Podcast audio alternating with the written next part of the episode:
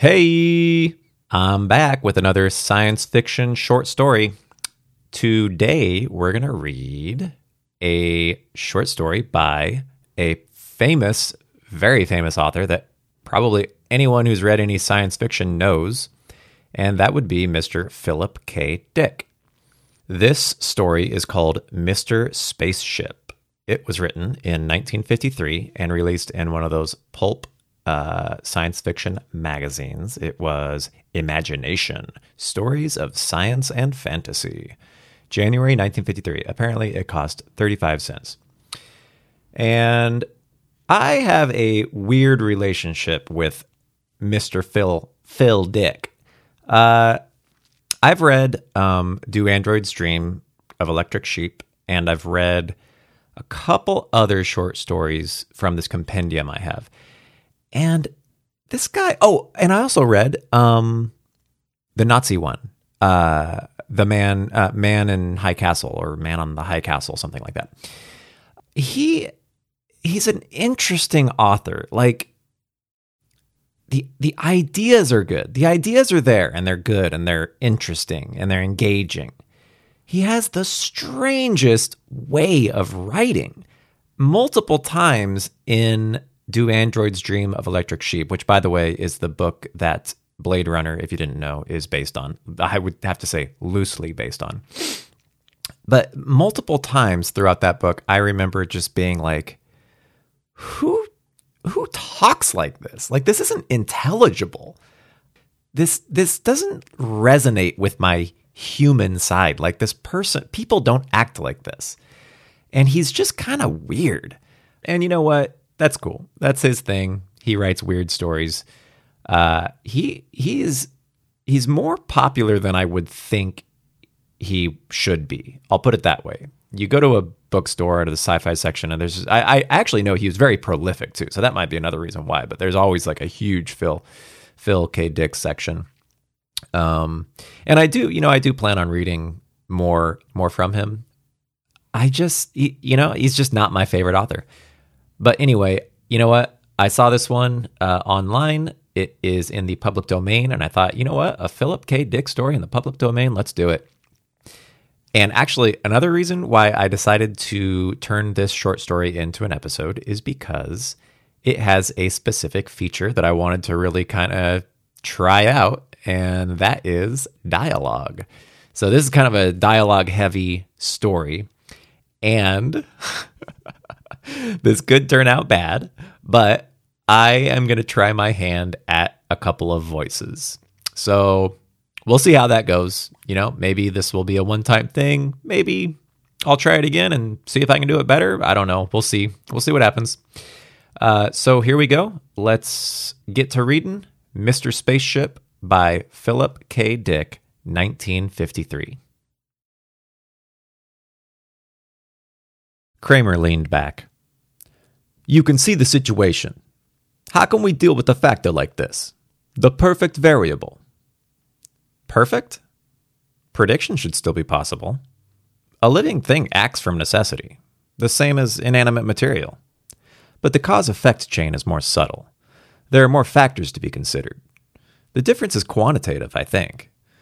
The reaction of the living organism parallels natural causation, but with greater complexity. Gross and Kramer looked up at the board plates suspended on the wall, still dripping, the images hardening into place. Kramer traced a line with his pencil. See that? It's a pseudopodium. They're alive, and so far, a weapon we can't beat. No mechanical system can compete with that, simple or intricate. We'll have to scrap the Johnson control and find something else. Meanwhile, the war continues as it is. Stalemate. Checkmate.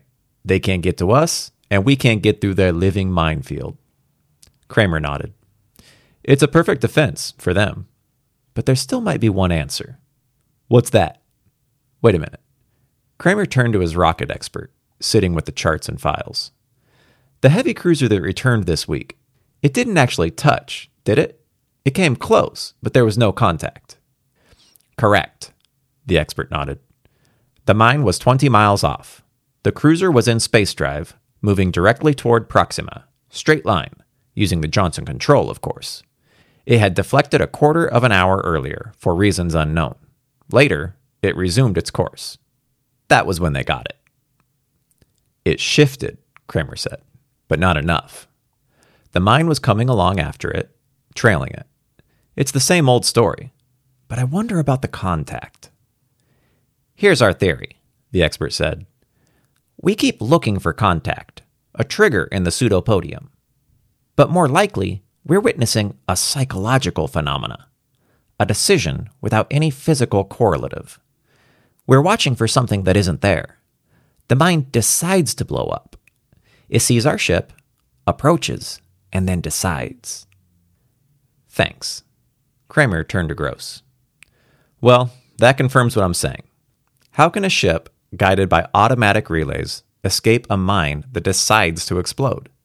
The whole theory of mine penetration is that you must avoid tripping the trigger. But here the trigger is a state of mind and a complicated, developed life form. The belt is fifty thousand miles deep, Gross added. Solves another problem for them, repair and maintenance. The damn things reproduce, fill up the spaces by spawning into them.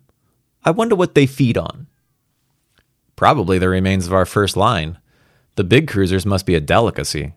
It's a game of wits between a living creature and a ship piloted by automatic relays.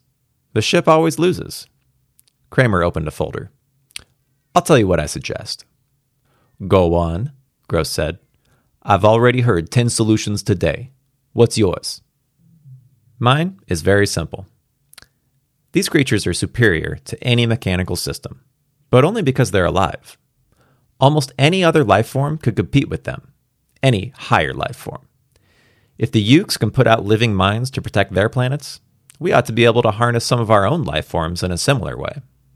Let's make use of the same weapon ourselves. Which life form do you propose to use? I think a human brain is the most agile of known living forms. Do you know of any better? No. But no human being can withstand outspace travel. A human pilot will be dead of heart failure long before the ship got anywhere near Proxima. But we don't need the whole body, Kramer said. We only need the brain. What? The problem is to find a person of high intelligence who would contribute, in the same manner that eyes and arms are volunteered. But a brain? Technically, it could be done. Brains have been transferred several times when body destruction made it necessary. Of course, to a spaceship, to a heavy outspace cruiser, instead of an artificial body, that's new. The room was silent. It's quite an idea, Gross said slowly. His heavy, square face twisted. But even supposing it might work, the big question is whose brain? It was all very confusing. The reasons for the war, the nature of the enemy. The Yukone had been contacted on one of the outlying planets of Proxima Centauri. At the approach of the Terran ship, a host of dark, slim pencils had lifted abruptly and shot off into the distance. The first real encounter came between three of the Yuk pencils and a single exploration ship from Terra. No Terrans survived. After that, it was all-out war, with no holds barred. Both sides feverishly constructed defense rings around their systems. Of the two, the Yukone belt was the better. The ring around Proxima was a living ring, superior to anything Terra could throw against it. The standard equipment by which Terran ships were guided in outspace, the Johnson control, was not adequate. Something more was needed. Automatic relays were not good enough. Not good at all, Kramer thought to himself, as he stood looking down the hillside at the work that was going on below him. A warm wind blew along the hill, rustling the weeds and the grass. At the bottom, in the valley, the mechanics had almost finished. The last elements of the reflex system had been removed from the ship and crated up. All that was needed now was the new core, the new central key that would take the place of the mechanical system. A human brain, a brain of an intelligent, wary human being. But would the human being part with it? That was the problem. Kramer turned. Two people were approaching him along the road, a man and a woman. The man was Gross, expressionless, heavy-set, walking with dignity. The woman was. He stared in surprise and growing annoyance. It was Dolores, his wife. Since they'd separated, he'd seen little of her. "Kramer," Gross said. "Look who I ran into. Come back down with us. We're going into the town." "Hello, Phil," Dolores said. "Well, aren't you glad to see me?" He nodded. "How have you been? You're looking fine." She was still pretty and slender in her uniform, the blue-gray of internal security, Gross's organization. "Thanks," she smiled. "You seem to be doing all right, too. Commander Gross tells me that you're responsible for this project. Operation Head, as they call it. Whose head have you decided on?" "That's the problem." Kramer lit a cigarette. "This ship is to be equipped with a human brain instead of the Johnson system. We've constructed special draining baths for the brain, electronic relays to catch the impulses and magnify them, a continual feeding duct that supplies the living cells with everything they need. But... But we still haven't got the brain itself," Gross finished. They began to walk back toward the car. "If we can get that, we'll be ready for the tests." "Will the brain remain alive?" Dolores asked. "Is it actually going to live as part of the ship?" "It will live, but not conscious. Very little life is actually conscious. Animals, trees, insects are quick in their responses, but they aren't conscious. In this process of ours, the individual personality, the ego, will cease. We only need the responsibility, nothing more." Dolores shuddered. "How terrible!" "In time of war, everything must be tried," Kramer said absently. "If one life sacrificed will end the war, it's worth it. This ship might get through. A couple more like it, and there wouldn't be any more war." They got into the car.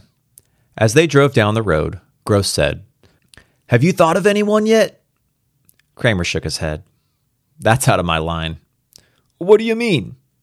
"I'm an engineer. It's not my department." "But all this was your idea." "My work ends here." Gross was staring at him oddly. Kramer shifted uneasily. "Then who was supposed to do it?" Gross said.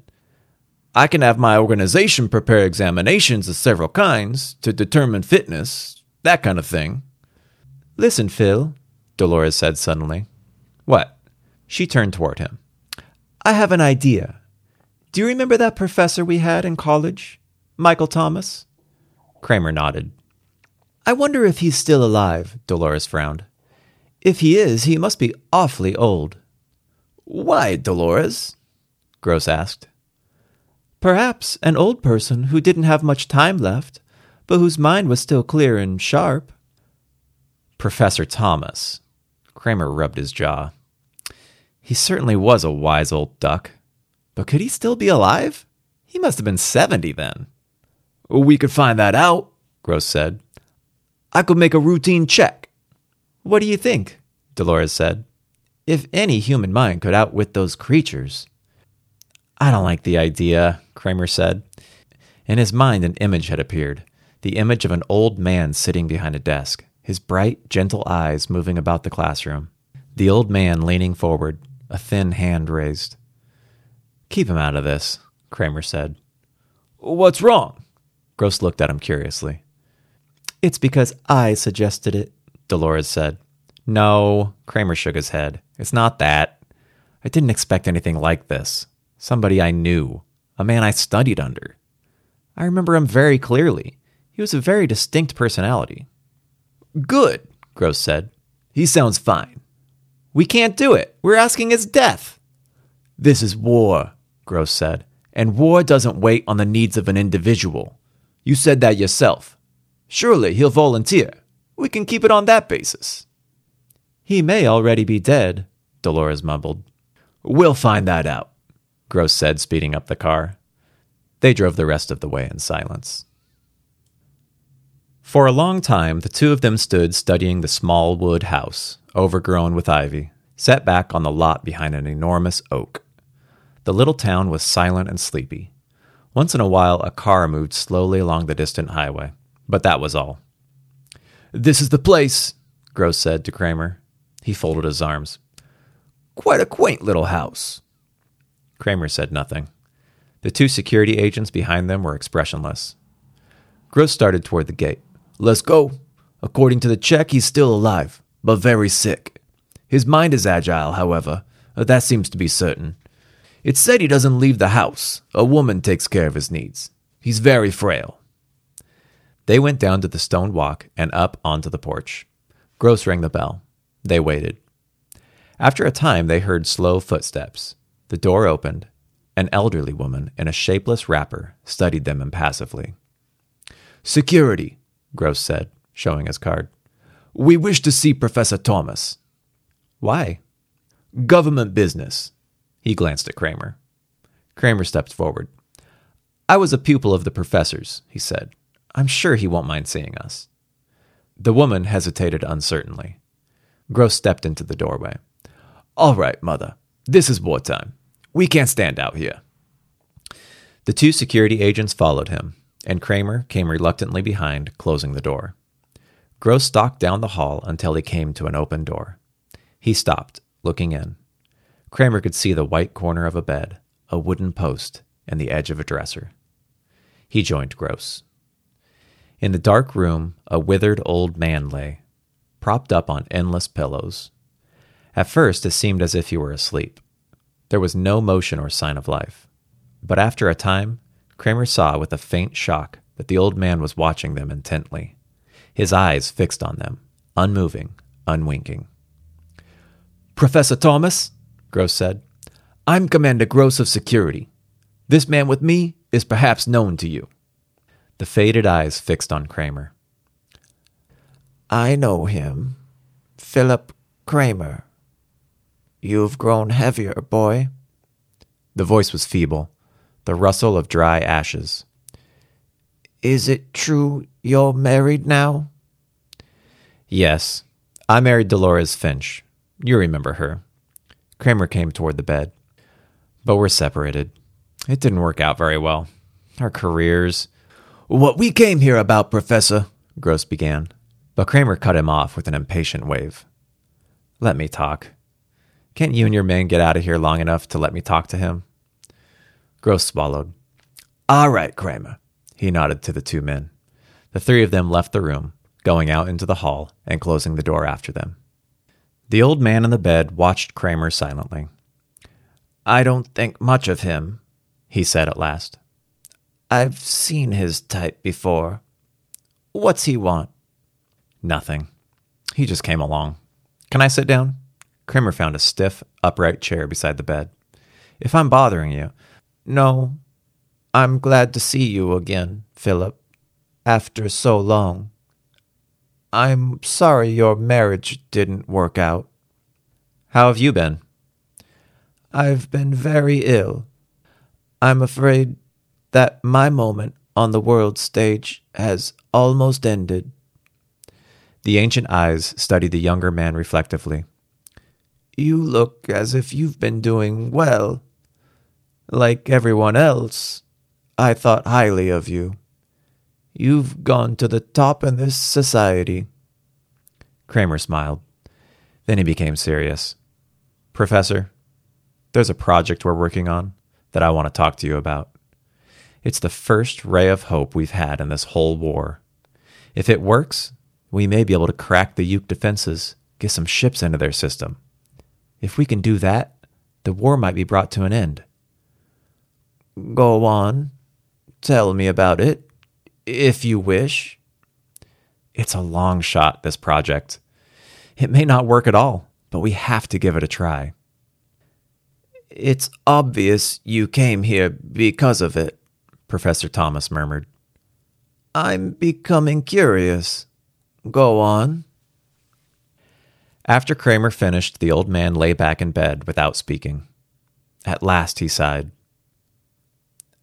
"I understand. A human mind taken out of a human body." He sat up, looking at Kramer. "I suppose you're thinking of me." Kramer said nothing. "Before I make my decision, I want to see the papers on this, the theory and outline of construction. I'm not sure I like it. For reasons of my own, I mean. But I want to look at the material. If you'll do that. Certainly.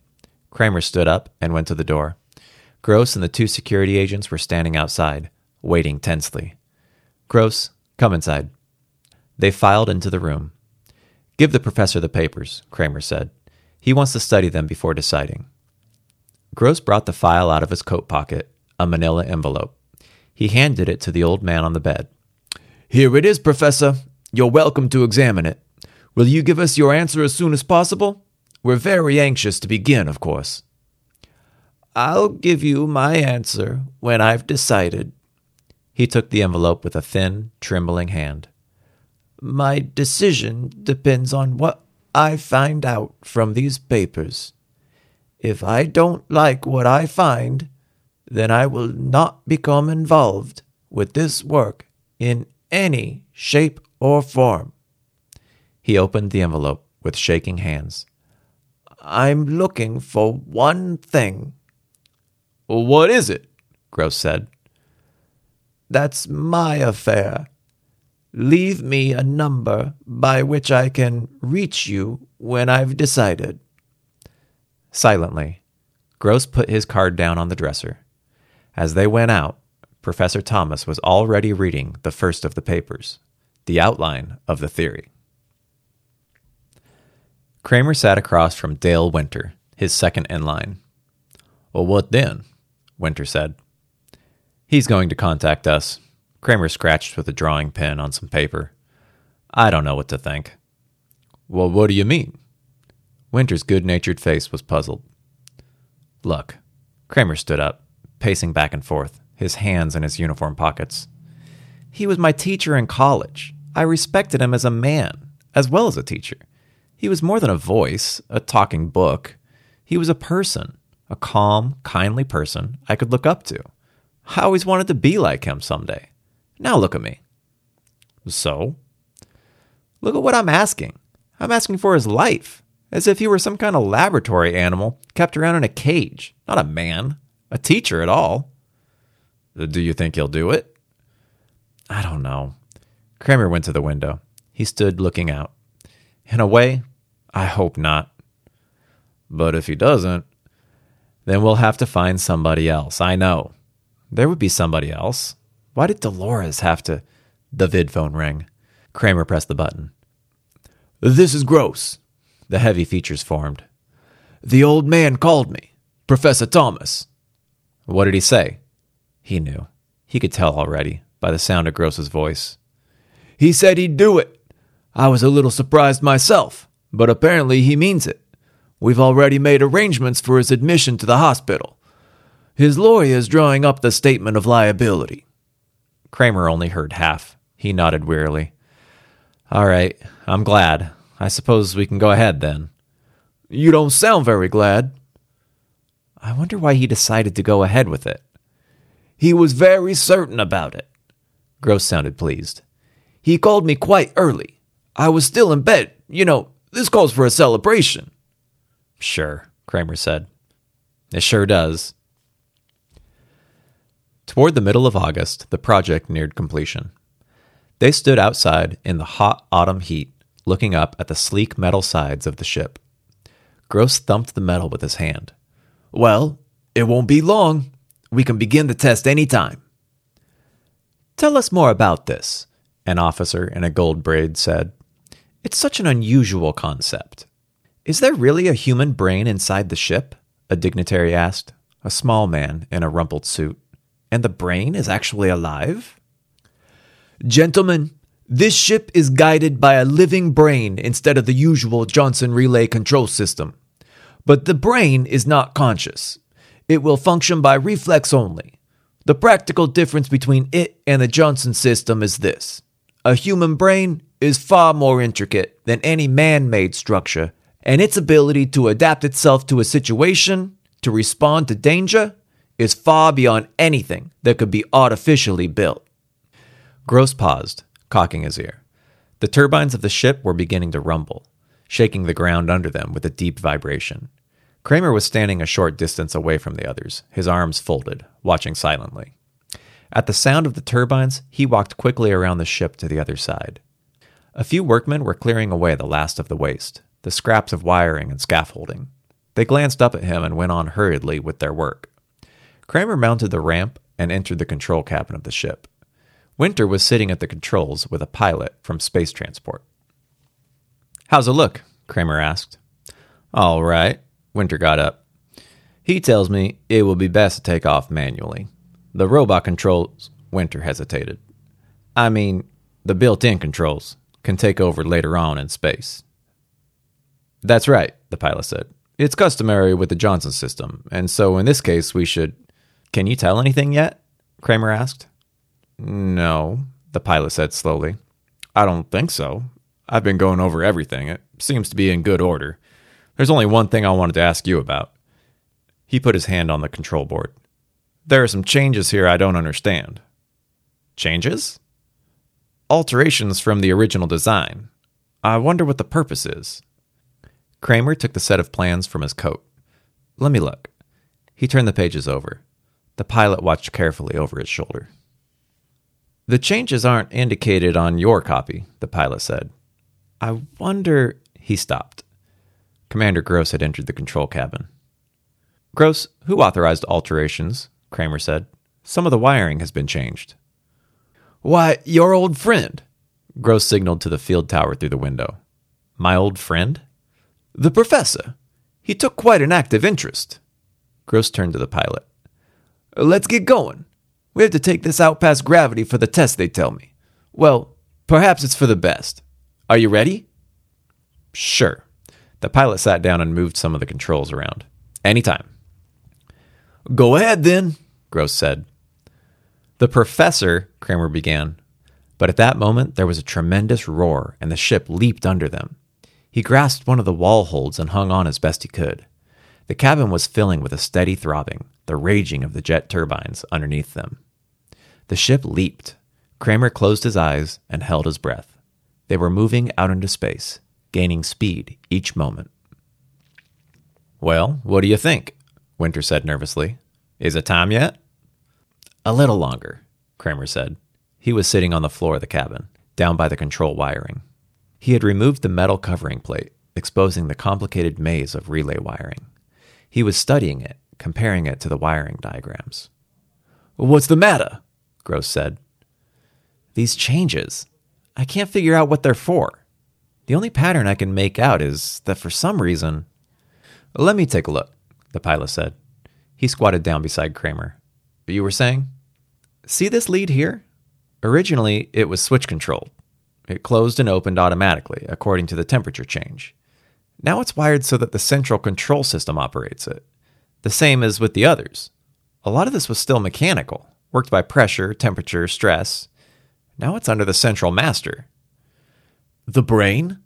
Gross said. "You mean it's been altered so that the brain manipulates it?" Kramer nodded. Maybe Professor Thomas felt that no mechanical relays could be trusted. Maybe he thought that things would be happening too fast, but some of these could close in a split second. The brake rockets could go on as quickly as... "Hey," Winter said from the control seat. "We're getting near the moon stations. What'll I do?" They looked out the port. The corroded surface of the moon gleamed up at them, a corrupt and sickening sight. They were moving swiftly toward it. "I'll take it," the pilot said. He eased Winter out of the way and strapped himself in place. The ship began to move away from the moon as he manipulated the controls. Down below them, they could see the observation stations dotting the surface, and the tiny squares that were the openings of the underground factories and hangars.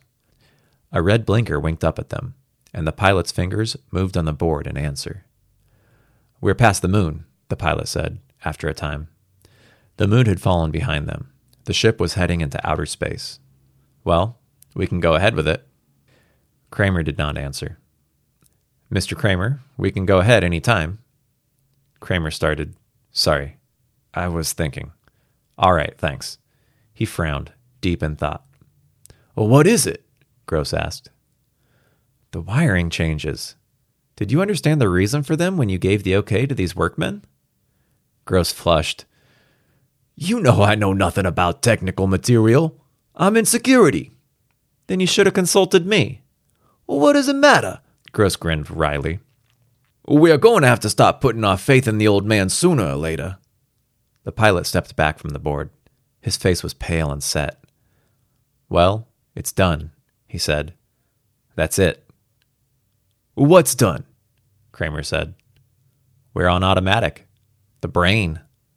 I turned the board over to it. Uh, to him, I mean. The old man. The pilot lit a cigarette and puffed nervously. Let's keep our fingers crossed. The ship was coasting evenly in the hands of its invisible pilot.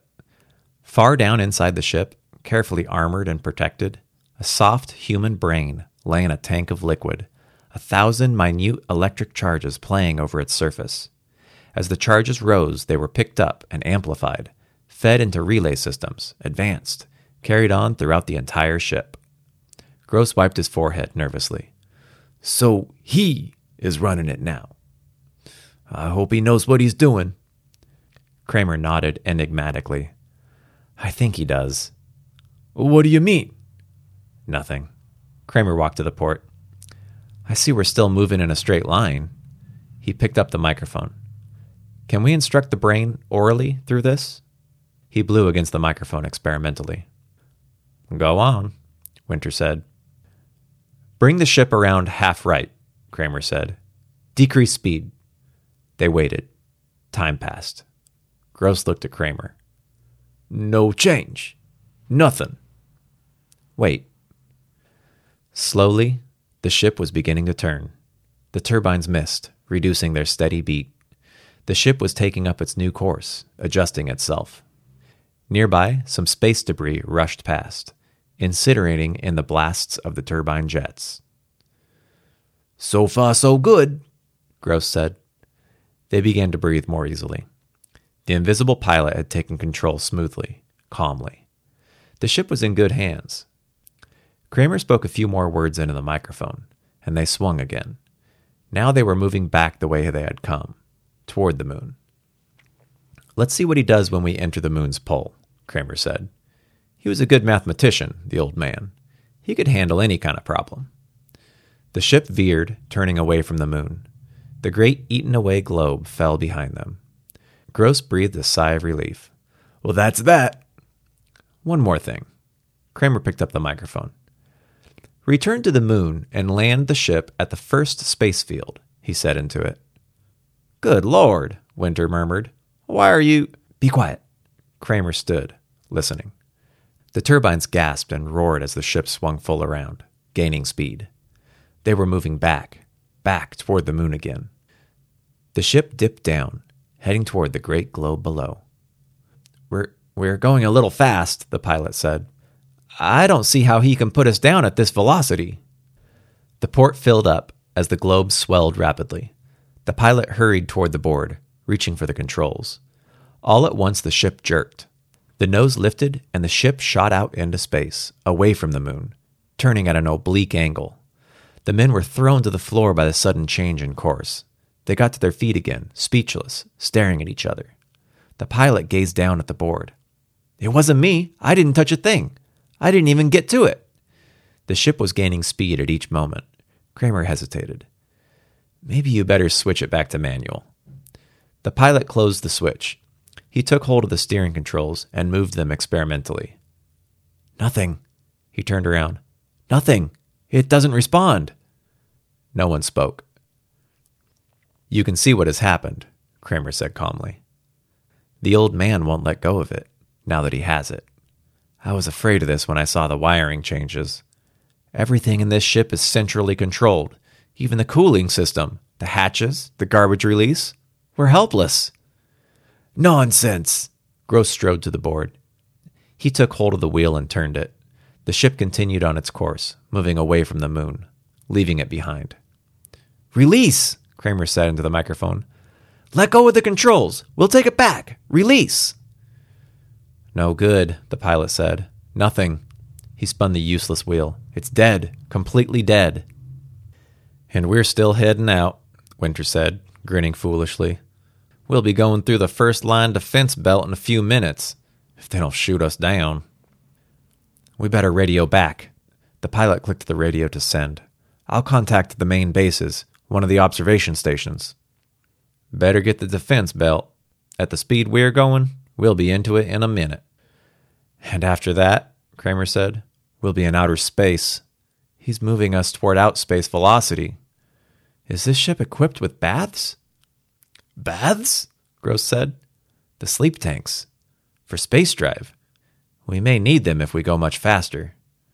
But good God, where are we going? Gross said. Where, where's he taking us? The pilot obtained contact. This is Dwight, on ship, he said. We're entering the defense zone at high velocity. Don't fire on us. Turn back, the impersonal voice came through the speaker. You're not allowed in this defense zone.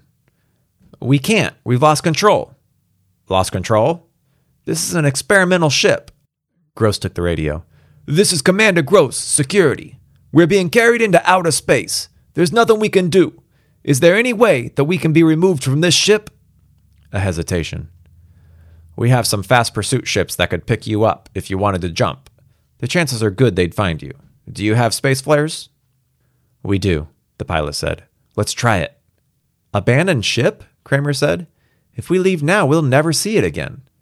What else do we do? We're gaining speed all the time. Do you propose we stay here? No. Kramer shook his head. Damn it. There ought to be a better solution. Could you contact him? Winter asked. The old man. Try to reason with him. It's worth a chance, Gross said. Try it. All right. Kramer took the microphone. He paused a minute. Listen. Can you hear me? This is Phil Kramer. Can you hear me, Professor? Can you hear me? I want you to release the controls. There was silence. This is Kramer, Professor. Can you hear me? Do you remember who I am? Do you understand who this is? Above the control panel, the wall speaker made a sound. A sputtering static. They looked up. Can you hear me, Professor? This is Philip Kramer. I want you to give me the ship back to us. If you can hear me, release the controls. Let go, Professor. Let go. Static. A rushing sound like the wind. They gazed at each other. There was silence for a moment. It's a waste of time, Gross said. No, listen. The sputter came again. Then, mixed with the sputter, almost lost to it, a voice came, toneless, without inflection. A mechanical, lifeless voice from the metal speaker in the wall above their heads. Is it you, Philip? I can't make you out. Darkness. Who's there with you? It's me, Kramer. His fingers tightened against the microphone handle. You must release the controls, Professor. We have to get back to Terra. You must. Silence. Then the faint, faltering voice came again. A little stronger than before. Kramer, everything so strange. I was right, though. Consciousness, result of thinking. Necessary, result. Cognito, ergo sum. Retain conceptual ability. Can you hear me? Yes, Professor. I altered the wiring. Control. I was fairly certain. I wonder if I can do it. Try. Suddenly, the air conditioning snapped into operation. It snapped abruptly off again. Down the corridor, a door slammed. Something thudded. The men stood listening. Sounds came from all sides of them. Switches shutting, opening. The lights blinked off. They were in darkness. The lights came back on. At the same time, the heating coils dimmed and faded. Good God! Winter said. Water poured down on them, the emergency firefighting system. There was a screaming rush of air. One of the escape hatches had slid back, and the air was roaring frantically into outer space. The hatch banged closed again. The ship subsided into silence. The heating coils glowed into life. As suddenly as it had begun, the weird exhibition had ceased. I can do everything. The dry, toneless voice came from the wall speaker. It is all controlled. Kramer, I wish to talk to you. I've been thinking. I haven't seen you in many years. A lot to discuss. You've changed, boy. We have much to discuss. Your wife.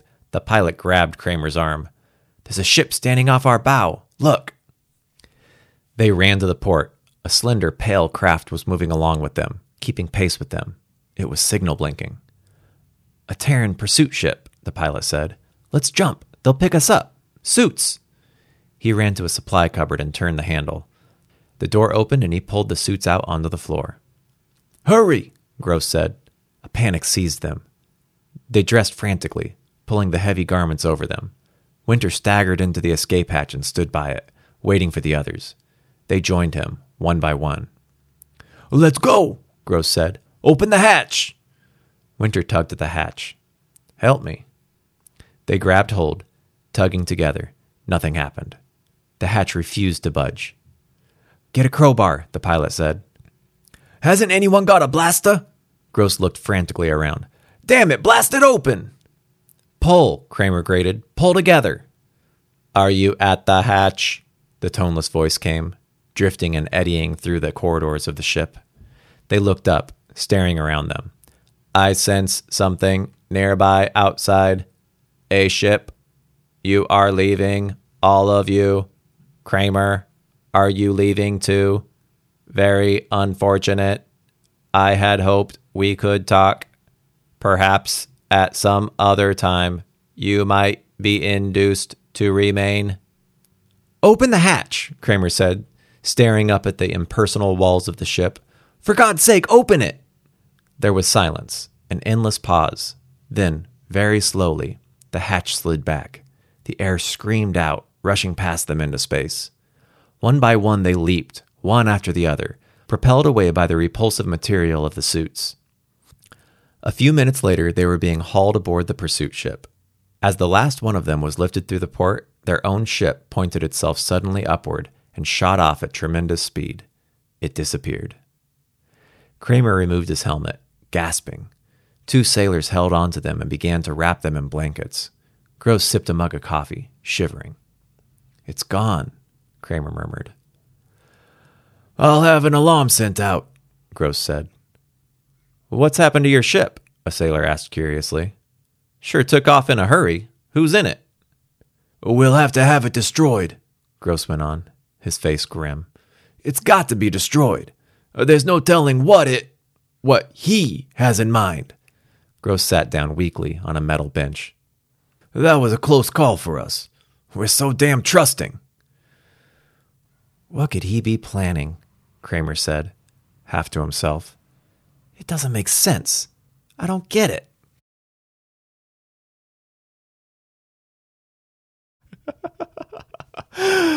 Okay, uh, I just listened to the first line by Gross and the last part that I recorded in Gross's voice, and the dissimilarities are striking.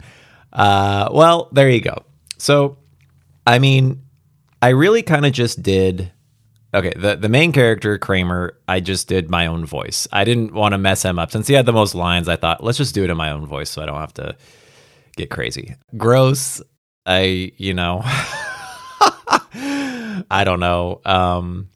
I was trying out different voices for him, and you know, he's supposed to be kind of like the brute, you know, he's not smart. So I just went with like a New York accent or something. But what's funny is like in the beginning, uh, it's, it's mostly just New York, like New York cop or something. But later on I start giving him more of a, a Vito Corleone voice. And, um, Uh, and then and then the only other one I did was like the Western. Um, oh, no, I did a couple more. I did the Western um, voice for the pilot. And then I did the old man feeble voice. I I do think that it helped to differentiate who's talking. Um, that's mostly kind of like what I was thinking. If I read this without voices, our listeners going to be confused as to who's talking. It's like you'll hear the sentence, but then you'll have to wait for the sentence to be over to know who said it, because it'll say, you know, said Kramer or something. So I, I don't know. I think this might be a more enjoyable way to listen to a story. Who knows? Uh, I'd actually like to hear your thoughts on it. Uh, A, do you think it helps to have voices when being read a story? B, did I do a good job?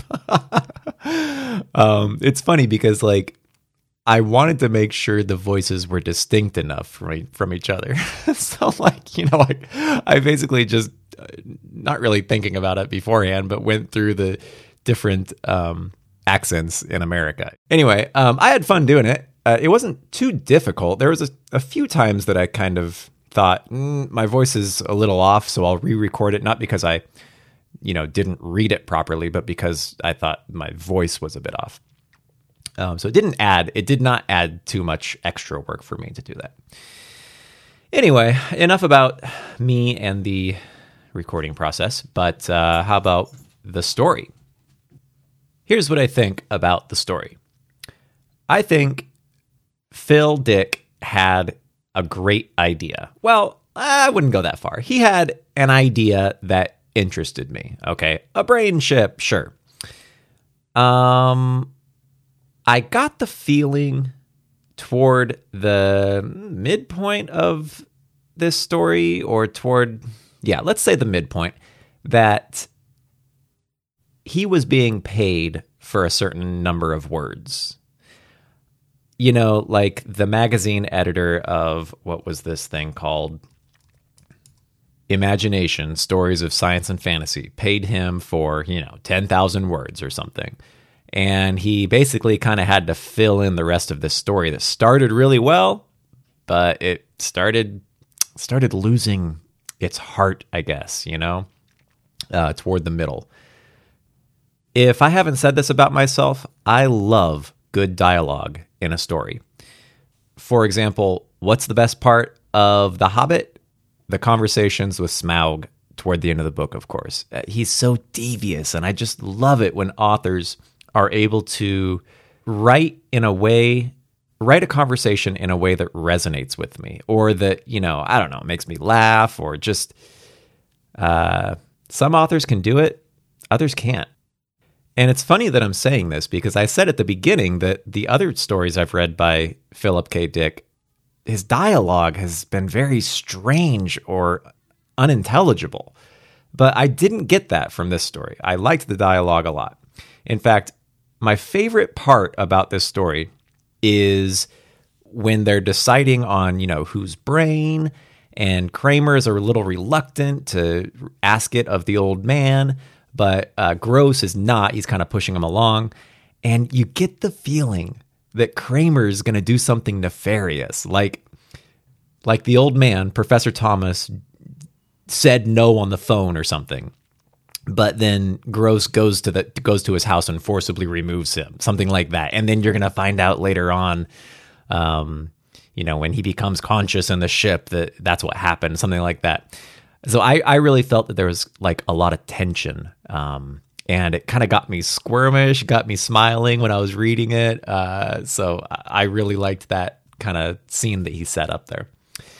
Um, I felt that the war, you know, the thing with short stories, there's not a lot of time to explain, to give, you know, a big backstory. We don't really know, you know, uh, much about this alien species, the um, the Yukone, the Yukes.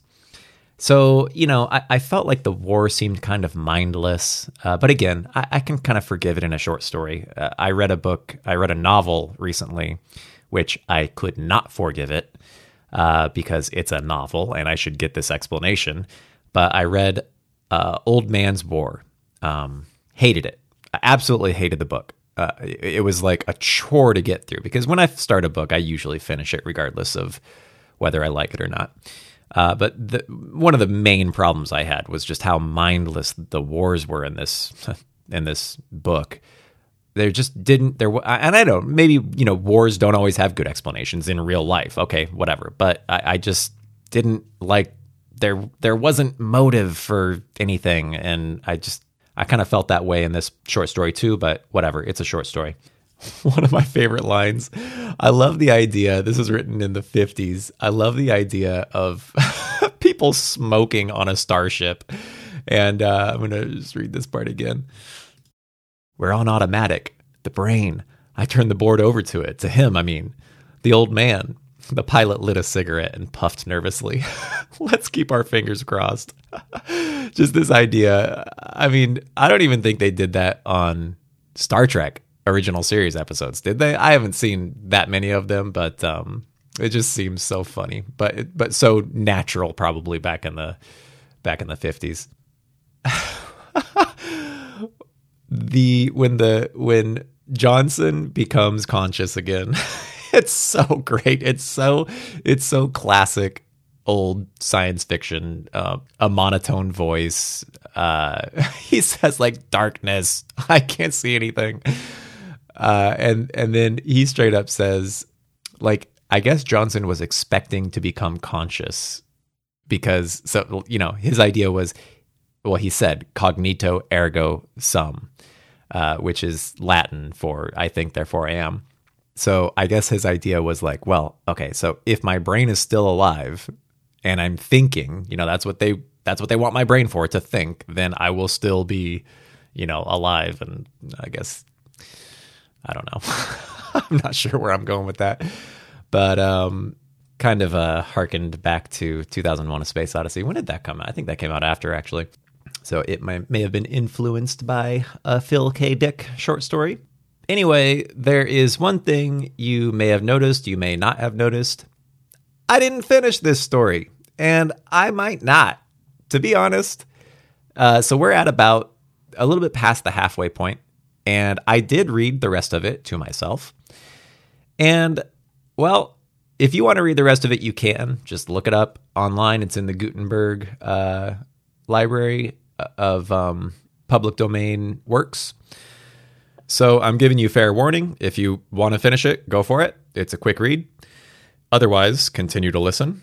The rest of it was terrible. And I mean bad. It sucks because if you don't read it, you're just going to have to take my word for it. And you're you might be wondering, hey, I was enjoying this story. Why, why'd you stop?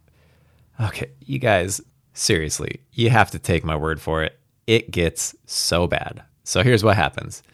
They get... carted they get taken back to the moon on this spaceship that comes and picks them up, and I guess they're staying I something like he stays there for a night or something in a hotel, and he gets a phone call uh something about his wife is uh in the hospital, and he's like, oh no. So he tries to get a, a ship as quick as he can back to Earth. There's none available, so he gets put on like a waiting list, and then one comes, and he gets in, and it's like misty, so he doesn't know which one he's getting in, and it turns out that it's, you know, Mister Spaceship, it's the it's it's Johnson, and um, I think I, his wife is in there, and then they start jamming off into space, and finally we get to find out what Johnson wanted to talk about the whole time to Kramer, and as it turns out, Johnson wants to take these two people, like Adam and Eve, to a new planet somewhere off in the distance and just start over again without all the wars. And all of that takes exactly how long the first part took. So, you know what? I, I had my fun with the dialogue. I, I, I actually had a lot of fun. I'm really glad I did it. But I didn't think it was necessary to finish this story off. So anyway, you know, if I was reading this on Goodreads, which I don't really do short stories, uh, I probably wouldn't have given it, eh, I would give it maybe a two or a three, because I have to take the whole story into account. But I really did enjoy the um, first part of it, and like I said, the uh, nefariousness of gross, um, even though it, it that didn't really play out how I wanted it to. So there's another kind of knock against it. So there you go, Mister Spaceship. Let me know what you guys thought about it. Let me know what you thought of the voices I did and different voices in general, if you think that's a good idea for this podcast. That's a wrap. I will see you guys next time.